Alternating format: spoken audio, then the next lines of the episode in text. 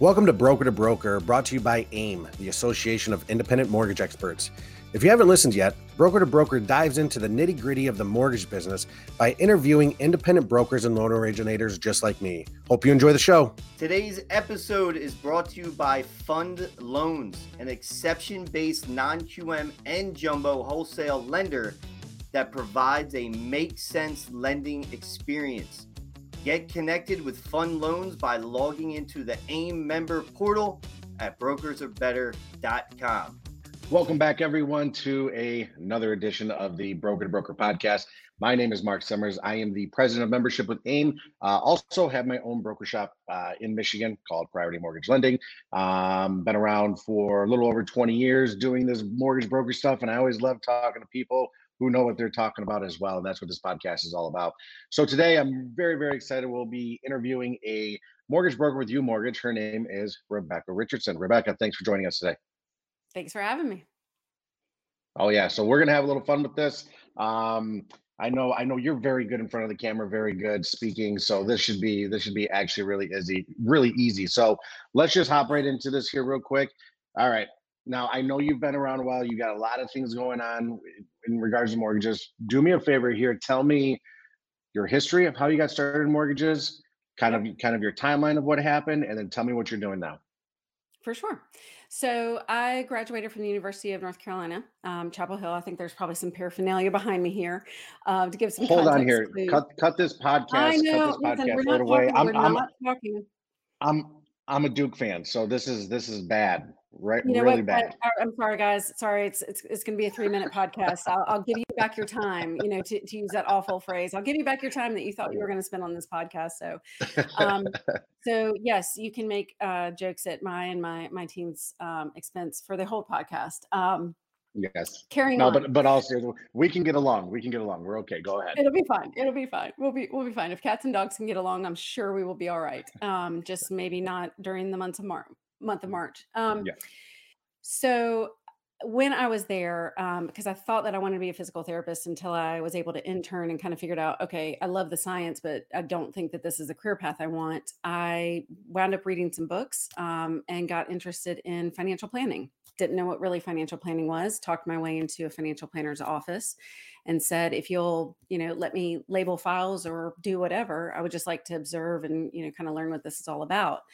And I wound up working for him the last two years that I was there. So after graduation, um, then moved with my then husband at uh, to Clarksville, Tennessee. So, which is a completely different community than Chapel Hill. And um, we had bought a house, and realtor came to check up on us and said, "How is everything going? Love the house. It's great. I'm glad to be in it. Um, but I need a job because um, I had just you know put myself through college and didn't really know anybody. So he introduced me to a mortgage company and said." Go over there. You can, you know, be a processor or something, and um, went, had a great interview, had a great conversation, and the owner of the company said, so you because i said i don't know what a processor is or, or really anything to do with the mortgage business but if you'll tell me what it is i will work hard and i'll make you money. And he says you want a job that is not available and you don't know what you're doing. Yes. Well, sure. well put. Sure. Whatever. Yes let's do that. And um and he said well have you thought about being an originator? And that's really how i got started. So it was very much i got started in 2001 and it was essentially the you know throw into the deep end of the pool. I mean at the time tennessee didn't even have state licensing um, so it was essentially here's some rate sheets here's some business cards don't hurt yourself. Um, go see what you can bring in and we'll we'll show you how to structure a loan um, which doesn't work really well for my personality i like to have the details you know um, and so thankfully, a processor really trained me on what a good loan structure looks like, what a well documented file looks like, what the difference between FHA conventional and VA are. And, um, and I wound up living there and working there for three years. And I just fell in love with the business. I love the analytical side of it. I tell clients it's like an algebra equation meets a Rubik's cube but then I really love the the human aspect of it and understanding what people's stories are, what their goals are,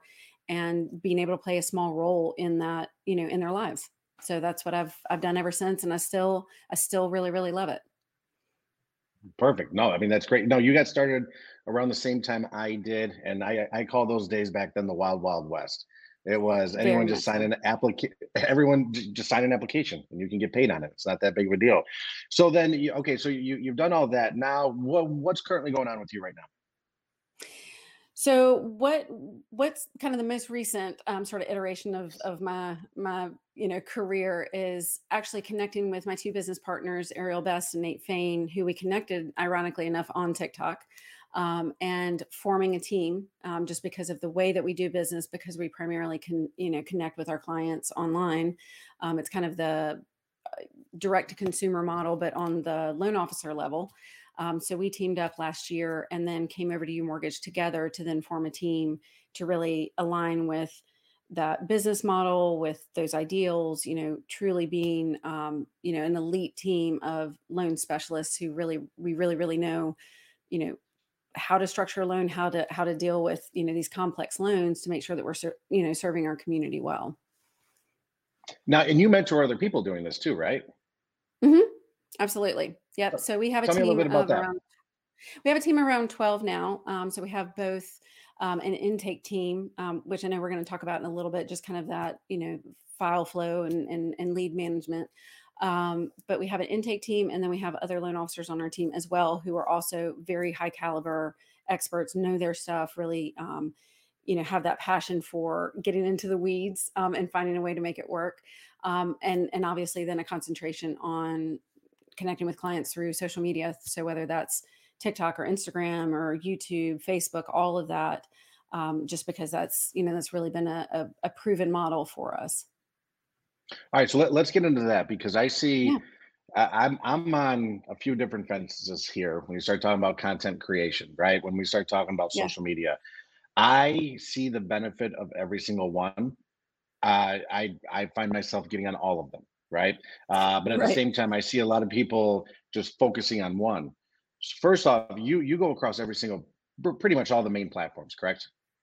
Correct. Yes, I do now. So as a disclaimer, uh, I do I do now, eh, but that has been a work in progress. I really started using video, um, experimenting with video. I'd say in 2018, late 2018, um, and then using it a lot more strategically in 2019, and then decided to start dabbling or basically uh, i just thought tiktok was a way to edit videos you know easily for um, you know for vertical orientation versus horizontal and um, I thought, okay, well, I'll I'll see what it's all about. You know, um, my teenage daughter can show me, and Gary Vee says it's where we're supposed to be. So sure, why not? Um, and lo and behold, people wanted to know about mortgages, so um, that caught me off guard. Um, you know, certainly, right. certainly didn't expect that. Thought it was like cat videos and dancing, um, and then it just started to really kind of snowball from there um, into then really really mastering you know content creation as short form video and um, and then being able to expand that across other you know being an early adopter and then being able to expand that across different platforms okay so hold on here so so exactly what are you doing with this content creation like is it because I've seen a lot of different things. I've seen people, you know, like do the the normal TikToks where it's like the the TikTok dance per se. Um, I've seen yeah. people yeah, exactly. And I've I've seen other people that like they focus on like what their business does, or they focus on hey, you know, uh, mortgage one on one to prospective buy- buyers. What are you doing, or you just do it all? So I do a little a bit of all of it, um, simply because they're eh, the, the way it, it's kind of like how the different social media platforms all have a place. Um, I think where they're falling short is that they're trying to poach and mimic each other versus having you know kind of this is where you go for this type of content and this is where you go for this type of content. And as a result that's why some of that con some of my personal content then will kind of cross you know sort of cross pollinate as well. Um but a lot of times really i think what was different was it was not just the trends right? Like it wasn't just kind of telling um, a funny joke and having it be a real estate punchline or the pointing videos or that kind of stuff because part of the reason that I really, really eh, had just really enjoyed creating on TikTok was because at the time it was really the only video only platform, right? I mean, mm-hmm. from the mm-hmm. standpoint of short form video. Because yes, you can go to YouTube and you can get the 15 minute video on the pluses and minuses of all the different mortgage insurance structure. But sometimes people are like, I don't have 15 minutes. Like, give me the bullet points. And so it's quick, it's to the point, it's little bite size building blocks of information. And let's face it, what we do can be very boring if it is not something that either you have a passion and interest, passion for, or interest in, or you're actively going through the home buying process, right? So a lot of times Yep. people, home buyers early in the process, all they know is I want a house and um, I don't really know how to get it, but I do know that I like these homes that I'm seeing on Zillow. And so the the beauty of short form video when it's those little snippets of information that starts to build up that knowledge foundation, it is something that is short enough, easily digestible enough that somebody who is maybe three, six, nine months or even more out from their target purchase date, they can still relate to it. They can still start to and or can start to answer some of those initial how do I even go about this questions. Um, so that's one thing from really just spreading financial literacy connecting with you know connecting with clients early in the process but also it's um, it it just lends itself really well to again when we're explaining a complex concept even if it's something that's not first time home buyer ed or, or credit you're getting into you know some of the more complex loan types we had to learn it one step at a time, one one kind of little concept at a time, and it's basically deconstructing all of that knowledge that you and I have that's second nature, right? Right. Um, and really being able to back off of that and break that down so it is easier to build off of and retain, as well as because with TikTok being video only, um, it's it, it's built for video. I know that sounds very remedial, but it is versus but I know what you mean. Or, or Facebook, right? Like when you're putting a video on Facebook and Instagram, um, less so now, but certainly very much in 2019, you know, 2020, a video was a disruptor to that scroll. So if it's, you know, somebody has to stop, not, you know, just heart or like like the meme or, you know, read the text, but they have to stop, watch the video. If you don't have captions, you know, scrolling on by.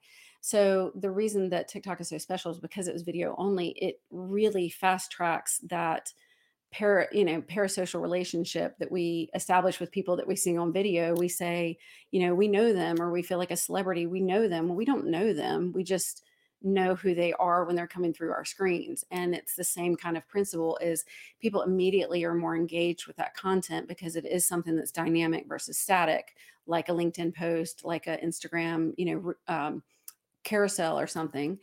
And as a result, people are more likely to ask their questions. And the reason that I loved it was it gave me that, you know, direct insight. What did people really want to know about? I might know what I think you need to know, but what I need what I need to be creating content for is what you actually care about, what you want to know about. And Right. then that just turned into, you know, kind of a really positive um, snowball from the standpoint of create a video, it gets questions, it lets me know what people want to know, it helps me refine my messaging. Um, and also it's it's allowed me to be very, very tuned in with where kind of buyer sentiment is outside of just what we're seeing maybe in the data. Right. I got I see what you're saying. Well, okay. How do you go through this process though? I mean, like it it it, it just can't I, I knowing you, it's not just, oh, I want to do a TikTok and here I go. It's I'm sure it's pretty probably well thought out. I'm sure that you probably have some ideas. So what's your process with that? And for example, how many times are you posting a week? I post on average at least six to seven times a week on Oh wow. TikTok, Instagram, YouTube, Facebook, and then LinkedIn is pared down a little bit, but but close to that. So so it's it it it paces out to almost daily. Okay. And then, so when you're thinking of content here, right? So Mhm. like I can put together a schedule. Okay, I'm going to post, you know, I think Gary Vee at one time said 19 times a day. And I'm like, well, wait a minute, what? Like, But dude, uh, Gary, I have a full time job. I still have actual people. I'm not a content creator full time. I actually have loan officer duties to do. Right, like once is good. yeah. I, So when you said 19, I was like, what? But you got to come up with content and you got to come up with an idea. How are, are you right. doing that? Now, I, I would like to know, are you doing that? he- I wake up in the morning and this is what's going on in the industry, or is it, I got it, I know what's going on for the next month? It's a combination of both. So I really I really have two pillars for my content or sort of two processes. So one of them, um, which is a little bit easier to describe, is is kind of a little bit more of sort of the, you know, top of, you know, top of mind hey, this is what happened in the market, or this is what we're seeing happen in rates, or um, a client asked me a question and just, I just want to, you know, turn my camera on, record a quick video, hope that it brings value, you know, to somebody and have it be that more casual conversation. Just essentially, I always tell people, I'm like, pretend like you're FaceTiming a friend, right? It doesn't have mm-hmm. to be mm-hmm. this whole production thing. It does not have to be the full, you know, YouTube with the moody lighting and and all the, you know, kind of special effects. It's just talk to people. It people forget that aspect of social media. It is meant to be social. Okay so that that there is space for that in my content or just that i do see a trend and i think it's funny and i want to make it mostly for my own dopamine hit and maybe other people will think it's funny too right the stuff right. that i am more strategic about is i do work with a um, videography company from the standpoint of early when i was really eh, figuring that this was going to be you know truly a, a, a, part of my business and not just kind of this fun hobby um, I wanted to make sure that some of my content was elevated a little bit, right? Because hi, I'm a mortgage banker. I'm great with numbers. You should see me with a spreadsheet. I am phenomenal with guidelines. I don't know like uh, the whole triangle of how to figure out a perfect shot or how to get lighting. Like that's not me, right? I'm not. I didn't go to art school. That's not the way my brain works. um, and I just wanted it to look well. But what that meant is it also forced me to be very strategic in the content that I was recording with them because, hello, I'm paying them. So if it's a bomb, it's uh, a little bit, you know, the stakes are a little bit higher than if it's just me and my phone, you know, in my office. So what I do now is I almost think about kind of um, begin with the end in mind. And what I mean by that is my content calendar. I've gotten to the point that I know on Monday, this is what I'll post. On Tuesday, this is what I'll post. Um, and I really use my Instagram as kind of the um, uh, sort of the framework for that, right? So people will say, they're like, the grid on your Instagram is so pretty. Do I have to do that? Absolutely not. The only reason I do that is because I'm an order muppet and it keeps me on track because I know if I've like done my post for the week or not, right? So you don't have to make it look like that. But I know that for each of those days, I have a dedicated piece of content that's going to go out, meaning Monday, it's typically going to be a kind of overview. Um, then Tuesday, I have a personal, you know, have something, I have a picture, something that's a little bit more kind of slice of life. And then I have three videos, I have a review, and then typically I'll do another picture and then something that's a little bit funnier, you know, kind of the the trends, you know, or like I said, sort of the dopamine hit, you know, video just to lighten it. So I'm not like, you know, just look like this like mortgage machine, you know, or robot or something. And so what I do is I take that framework and work backwards from that. So I know that I'm going to shoot a month's worth of content at a time. That means that I need to have 12 videos. Great. Okay. So I was shooting any old 12 videos, like any ideas that came to mind. And then I thought, okay, well, I can be more strategic with this. And what I do now is I essentially have a theme or a topic for each week. And so then those three videos will tie back to that original theme or original topic, which corresponds to the video that I do on Monday. Okay and then I build the videos off of that. So it's not like it's part one, two, and three. I call them my triplets because it's basically like they're related, but they're each individual standalone videos. And then from there, I pick what the topic is. I go ahead and either bullet out or or script out what I'm going to talk about. We right. film it, and then and then it moves back into essentially the slots that I already had in my mind that I needed to fill. Gotcha, gotcha. Well, that, that's a lot. It seems like a lot. How do you see this is this is my big fear with everything is that I may post on Facebook and I know it connects to Instagram. Is there something out there that connects them all so you only have to do it like one time? Or do you have to like physically go into each social media, maybe copy and paste, but kind of put right. it in that way? So yes and no. Um, so I um, I finished the thought kind of on the production side, and I know that that sounds a lot, but I wanted to say for the stuff that I'm not doing that's that strategic, that's not that's a little bit more kind of ad hoc or just top of mind. Um, I still have a process for that that I think anybody can do. Right? You don't have to have this grand calendar and like plan it all out and begin with the end in mind if you don't want to. That's just the way my brain works. But I do feel like that there is a lot of value in batching how you're creating your content. So that probably looks like batch writing your ideas or getting your numbers together if you're maybe comparing FHA to conventional or how much does it cost to buy in a certain state. So I kind of get all of that staged up and ready to go. And then I will shoot, you know, four to six videos at a time. A lot of times I do them on the weekend, right? Because it takes me hour, hour and a half sometimes to, to shoot those. And then I, so I batch um, essentially brainstorm batch film and then I will edit typically then as a one off and then post. So I'm not a person that I can like take an idea from start to finish because I will go down a rabbit hole. I will whatever. It's just easier for me if I kind of task block it versus idea to post in one fell swoop. So both of those processes work really well for me. Um, and then from the standpoint as far as how do you use that across different platforms, to answer your question, yes and no. Um, there's a great piece of software called Repurpose. Um, the website's repurpose.io. And what that will allow you to do is connect all your accounts. So if you have a main source account, and that's what I always tell people is don't feel like you have to be across all platforms or that you have to master all platforms simultaneously. It is entirely too much. Master one, get really comfortable with one, and then use that to then ripple out and understand a second one and then a third one. Um, because the thing you have to understand is just because it's content, not all content is going to work on every platform. Meaning, think about each platform as kind of different social events, right? You're bringing a different self if you're going to a, you know, if you're going to a business mixer, right? A business happy hour versus if you're going to your neighborhood cookout um, right. You'll probably talk about business, but it's going to be really awkward, and people are going to kind of give you the side eye if you walk up, you know, like with your plate of barbecue and your business card, and you're like, "Hey, you know, like, uh, let me talk to you about mortgage rates," and be like, "Whoa, like, can we just socialize first? Can we just kind of like, I want to hear about it, but not like with all that energy." So you have to learn some of those different platforms and why different content will resonate on on different ones, right? Like if you bring your LinkedIn self to TikTok, it's like, wow that's a suit, you know, that's a stiff, but you know, vice versa. Sometimes like that's a little bit too casual. Um, so from that standpoint, repurpose is really great because you can connect all your accounts and really start with one, you know, post to Facebook or post to Instagram, and then it posts to the others because at least at least you're showing up, right? And that's a lot of times is it's very easy for us all to overthink all of this, but specifically from the standpoint of like, gosh, like it's got to be it's got to be perfect or it's got to like I, I got a thousand views on this and i got 50 views over here.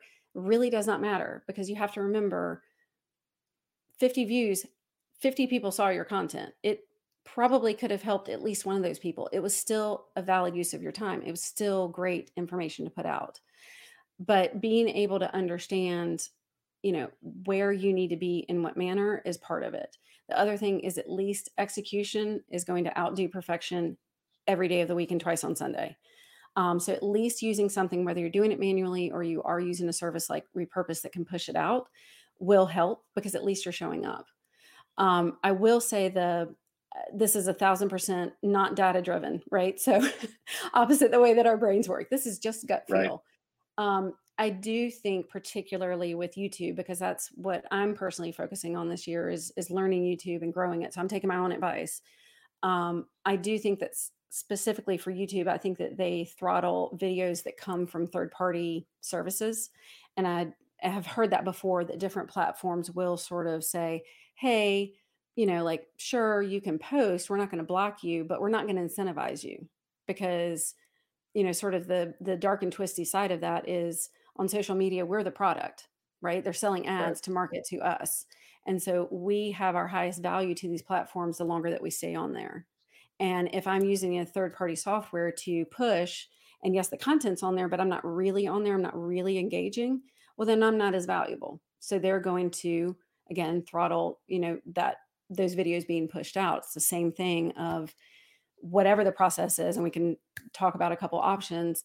Wherever you're creating that content, if you're creating it in app, so for example, let's say you're doing Facebook Reels, you don't want to just download that and post it everywhere because it's going to have the Instagram watermark. So TikTok won't like it, YouTube won't like it, and vice versa as you're switching between those platforms.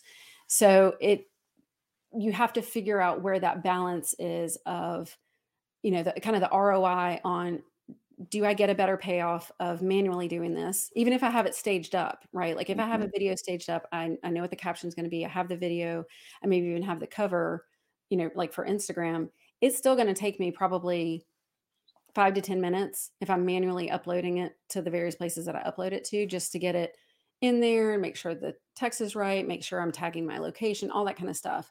But the payoff for me is higher because I can get more views. So for example, on on YouTube, when I was just pushing stuff, views were some, I mean, I was lucky if I was getting in the double digits. I mean, and if I get in triple digits, that was popping off, right? That was big for me.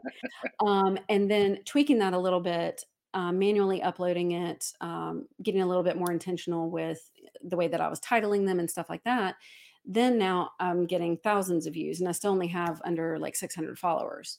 So it's just it's it's constant. My biggest advice is just experiment, just get started and experiment. And that's the thing is people feel like they have to come out of the gate and be perfect.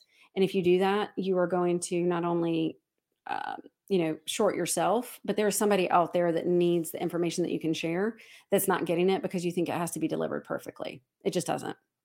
Yep. I've always been a big believer in that. It's don't try to be perfect. I remember when I first started doing videos for AIME, I think I was doing like 12 takes and then they just got worse. They legitimately got worse. And well, because you get like just, tighter and tighter. You're like, oh, oh, oh I'm messing up. So just just let it flow. Just it's fine. Just, just start and you, then do better next yep. time. It's all right. If you mess up, oh well. I mean, as long as it's not the wrong information. If you mess up, you can even say sorry. Sorry. People appreciate that. They really do, and they buy in more. Yeah.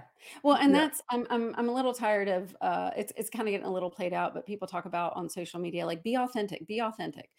And yes, uh, yes, be authentic um, because the camera, you know, what adds 10 pounds and takes away like 15% of our personality. Like, let your real self come through. Again, we're talking about a pretty dry topic. At least look like you're excited to, you know, be here. Nobody's, you know, making you do it. Um, but it's really more about being willing to be unique. And nobody can copy you. So the way that you explain things, the way that you show up, what you think is funny, even, you know, injecting humor into those videos, that is a that is a vulnerable process um because you're putting yourself out there for public consumption, ridicule, all those kind of things and it's it's tough, right? Because until you start getting some of that feedback of like, yes, thank you, this is so helpful and yes, this is exactly what I was looking for, you feel like you're just shouting into the void why would i why would i willingly choose to put myself in such an uncomfortable position but understanding that it's going through that process and being consistent and being willing to do it consistently for three six months sometimes longer there is a payoff at the end because you will find your people they will find you and they will identify with you as your true unique self versus trying to be some persona or avatar or whatever you think that people want to be. Just be yourself. You've already connected with people in real life. It's really no different online. And last piece of advice before we we have to hit on your process and procedures real quick. Yeah. The last piece of advice: if they don't like it, oh well, it's okay. It's, it's okay. Yeah, you can't be everybody's okay. cup of tea. Nope. You cannot. You cannot. All right. Process procedures. I, I got you yes. for like five more minutes here. Sure. All right. Because I know you're extremely good at this. I've heard great things about this. Tell me what your intake is like. How how do you take a file in? How do you get it from start to finish? How do you keep it from being so such a high touch file with underwriters and getting it clear to close fast? For sure. So I'll go through it really quickly. We respect our time. So I really try to drive people to at least schedule an intake call. Um, so I'll have you know people that find me on social and they'll submit an application and that sounds great and it is and I appreciate their trust.